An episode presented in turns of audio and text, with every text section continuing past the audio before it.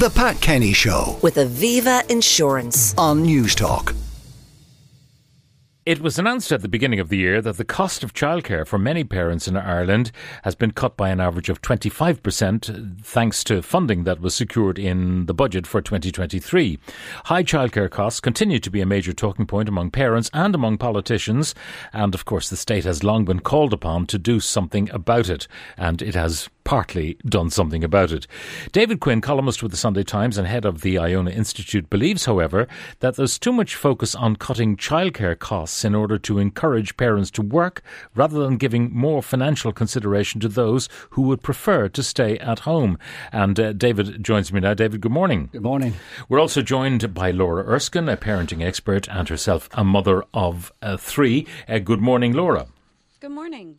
Now, David, you've been writing about this, so make your argument as to why the state is not treating all parents with the same generosity. Yeah, so each time the government comes along and makes a daycare announcement and says we're going to further subsidise the cost of daycare, the thought that always goes through my head is, why is it only subsidising one choice that parents might want to make about the care of their children?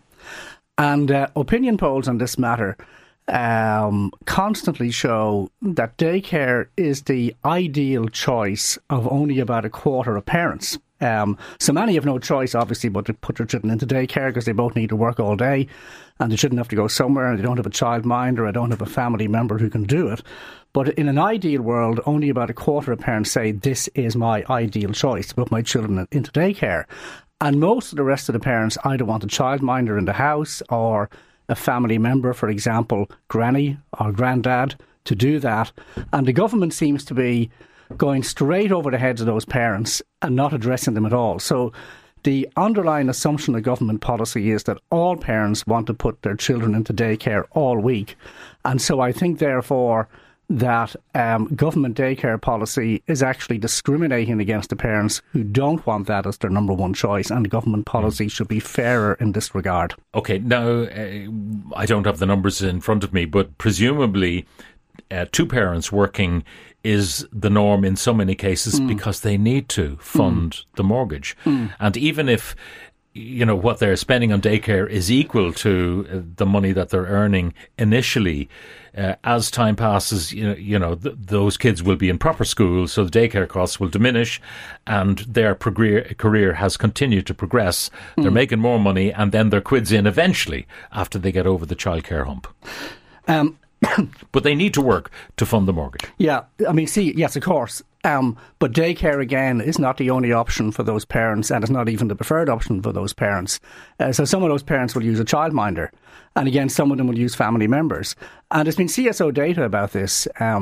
So only a minority of parents actually do use daycare who have young children. They use other options. And the government, again, seems to be completely blind to those parents. It's a bit mysterious, really, why it would be, because those parents are working. I mean, the government, you can understand why the government has kind of an ambition to turn as many people as it can into taxpayers, because that obviously helps to pay for state services. But why should the government care whether parents are using a childminder at home or using a family member as distinct from daycare? So that's a bit strange to me, so long as many people as possible are working. Although, mind you, why should it be necessarily a government policy to have everybody working if there's a significant cohort of parents would actually prefer to look after their children at home and quit the workplace maybe for a few years? Because what's quite common as well for parents is they try to kind of mix and match with work. When the children are very young, one or other might drop down to part-time work or quit work entirely for a few years and then go back into the workplace when the children have reached school. And those parents are completely overlooked, the parents who actually would like to mind their children at home. OK, Laura, what say you? My goodness. Well, I think there's a couple of points there. David is talking about comparing daycare to children being minded in the home by grandparents. I don't think that you can compare the two, to be honest. I think what is more equitable is the other point he made, which is daycare, the choice for daycare externally provided by a professional childcare institution or facility versus daycare at home, that where there is a childminder coming into the home to allow both parents to work outside of the home and you know, contribute to the exchequer and pay tax. And I definitely agree with him on the point that there should definitely be more tax subsidies for parents to choose the appropriate type of childcare for their needs. And that is not always daycare. I don't, however, think that there should be increased tax subsidies for parents who are choosing to stay at home and who are not working. We all get the child benefit for that. And if, as David's article in the Sunday Times said, that we were to universally increase the child benefit to give extra income to those who are staying at home to care for their children, I think that's a universal benefit that will benefit those who are not paying tax. And I suppose the tax subsidy should really be going towards for childcare for those who are out working. He makes a very valid point. So just to clarify, if you're a taxpayer, if you could offset some of that tax against the money you're spending on childcare, that would be fair because it's targeting people who are actually contributing to the economy. Is that it? Absolutely, yes. And at the moment, by increasing the recent announcements that we were increasing the hourly subsidy rate for childcare within the creche facility, whole area, then you're really biasing those who are putting their children within those facilities or who even have access to those facilities. And that's a big difficulty at the moment because as we know, during COVID, a lot of facilities closed down. So not everyone has access to those facilities. So they can't benefit from the subsidy. And similarly, people work shift work. And so those where a facility only operates from 8 in the morning until 5 in the evening. So do you believe that tax credit should also apply to people who are employing a childminder in the home? Absolutely. And at the moment, you can, in a very roundabout way, apply for that tax credit if you are employing somebody in the home, but that person needs to be registered with the revenue as being a professional childcare worker. And it's a very onerous procedure. They also need to be qualified and registered on the TUSLA system. And invariably, people who are employing childcare providers who are coming into the home do so on a very informal basis. And this is where there's a major discrepancy, and I suppose it's why the government have decided only to offer this subsidy to the childcare facilities. I'm just wondering, Laura, to be practical about this, if you qualify for a subsidy because you're employing childminder X, the state is not going to just give carte blanche to you claiming that you're paying X without knowing who X is. Are they paying PRSI? Are they paying tax? And so on and so forth. They're not just going to write a blank check to someone who claims to be paying childcare when in fact they might not be. Well, this is true, and I think that we need to make that a less onerous procedure, so that people aren't afraid to register with the revenue as earning, because we all know that you can earn up to 12 or 14,000 a year, without paying tax, but specifically within the childcare sector and providing private childcare. So if it was less onerous in terms of having to be Garda vetted, having to register with TUSLA, having to register revenue, or even that parents might somehow have to provide some sort of pay slip to their childcare. But your attitude is, if, for example, someone just chooses to stay at home to mind their own kids, they get nothing. Yes, absolutely. I mean, that's their choice and their right to do so. I think that the tax credits should be for those who are paying tax. And similarly, that person would be transferring their own tax credits to their other half who is out working if they're married. And so then they would be jointly assessed. It just seems a slightly dubious proposition that parents who choose to mind their kids at home should receive no help from the state apart from child benefit. As it is, tax individualisation heavily disadvantages one-income married couples compared with two-income married couples. They pay far more in tax on equivalent income. So I think as a couple on 60k versus a one-income couple on 60k, and there's about a 5,000 tax differential between them. So the couple who choose to have one parent at home is already paying far more in tax than the couple where both go out to work. Now, there's arguments back and forth on that issue, but we have to face the fact that tax individualisation effectively penalises the one-income married couples compared with double-income married couples. So we have that differential already. And then for everybody but the stay-at-home parent to be receiving help from the state, seems to be extremely unfair. And like 20 years ago, there was a huge row in this country when tax individualisation was first passed by the then Finance Minister, Charlie McCreevy, and people could see it was kind of patently unfair to treat those two families so differently. And then the whole thing kind of died away. This kind of home carers allowance was brought in, or home carers credit. It's not very big. But once that SOP was given, the whole issue kind of died. And I think one of the reasons it died is because those parents who stay at home, they have no lobby groups on their behalf. There's nobody like the National Women's Council lobbying on their behalf. Obviously, daycare providers lobby on their own behalf, which is fair enough. But the stay-at-home mothers, because they are at home, they're not out there getting organised. So they're an almost invisible presence in society. And I think somebody's got to argue a little bit on their behalf. And I think the fairest way to do this, by the way, is to go back to what the government was doing only a few years ago.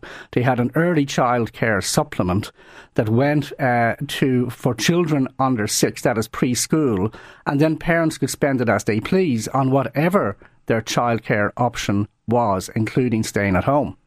I agree, Laura, with you, David, on that. And actually, you know, I mean, in respect to that early childcare supplement, and I think the biggest failing of the government so far in looking at the whole issue of childcare is that we're really only looking at preschool. We're only looking at 0 to 4 or to 3. And then they move into the ECI scheme between 3 and 5. But once they move into primary school, we have a massive gap when it comes to childcare. There are no subsidised after school care facilities for parents to avail of, from junior infants right up to 6th class. And that they are 8 years in primary school where parents need to employ other means of childcare. There is no formal childcare facility that they can use, or very, very few. And equally then the children don't want to go to those facilities once they reach a certain age. Once they get beyond the junior and senior infant years, they want to be going to the ballet class and the Irish dancing and playing hockey and doing all of those things, going on play dates. And so this is where the parents make decisions, or well, they feel forced almost into making the decisions that if they want to give their child every opportunity to grow and develop within the primary school years, is that one of the parents has to either stay at home or has to work part-time so that they're available to pick up their children after school, to provide their children with those extracurricular activities and to be able to ferry them here, there and yonder. And paying somebody privately to do that is exorbitantly expensive. So this kind of reinforces the point that which I was making at the beginning, that the government is over-favouring daycare over everything else. And you see, when the government announces some new daycare measure, obviously the daycare providers say this is very welcome. And then, you know, journalists will go and they'll interview parents at the gates of these daycare centres and they'll say this is very welcome. So it gives the impression this is what everybody wants. But again, these parents who are at home are invisible. Nobody knows where to find them because they're not going to call to their door and they don't know who they are anyway. So they're not seen. And so it kind of looks like the government's policy is universal support, which is in fact not the case. And the whole thing becomes kind of self-reinforcing.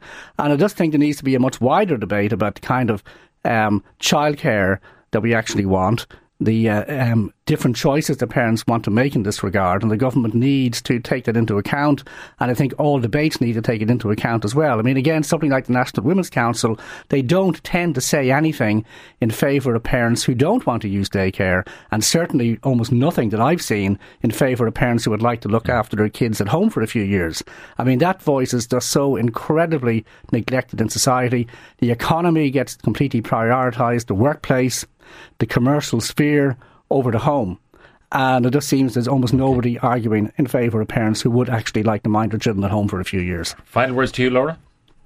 Yeah, I mean, it's funny, we've come full circle almost on this, and that myself and David agree on some points. However, we do need to be fair about this. There are a proportion of society who are earning enough and can afford to stay at home and want to stay at home. And they, you know, we shouldn't be diverting valuable revenue funds to support those in the affluent arena. Yeah, but it shouldn't be a choice just for them, though. I mean, that's what's happened. Looking after children at home has become something that's available only to the affluent. How did that happen? Yes, I agree. I think there definitely needs to be further debate on this, and I do agree that daycare is not a one size fits all. Certainly, for both from a childcare facility viewpoint, but also from only restricting those very early years. And there is we've seen with COVID, you've got children in primary school and indeed in the early years of secondary school who actually need their parents to be at home, to be emotionally and physically present with them, to help them with homework, to help them with navigation those difficult years post-COVID. We've seen anxiety go through the roof. We heard all about the CAMS reports the other day. There are some parents who need to be at home with their parents to support their children in their growth and development. Right. And those parents should indeed be supported. All right. Well, we have opened a huge debate based on what's coming in on my text screen. I'll bring those comments to you a little later on. But David Quinn, Sunday Times columnist, head of the Iona Institute, and Laura Erskine, parenting expert, mother of three. Thank you both very much for joining us. The Pat Kenny Show with Aviva Insurance, weekdays at 9 a.m. on News Talk.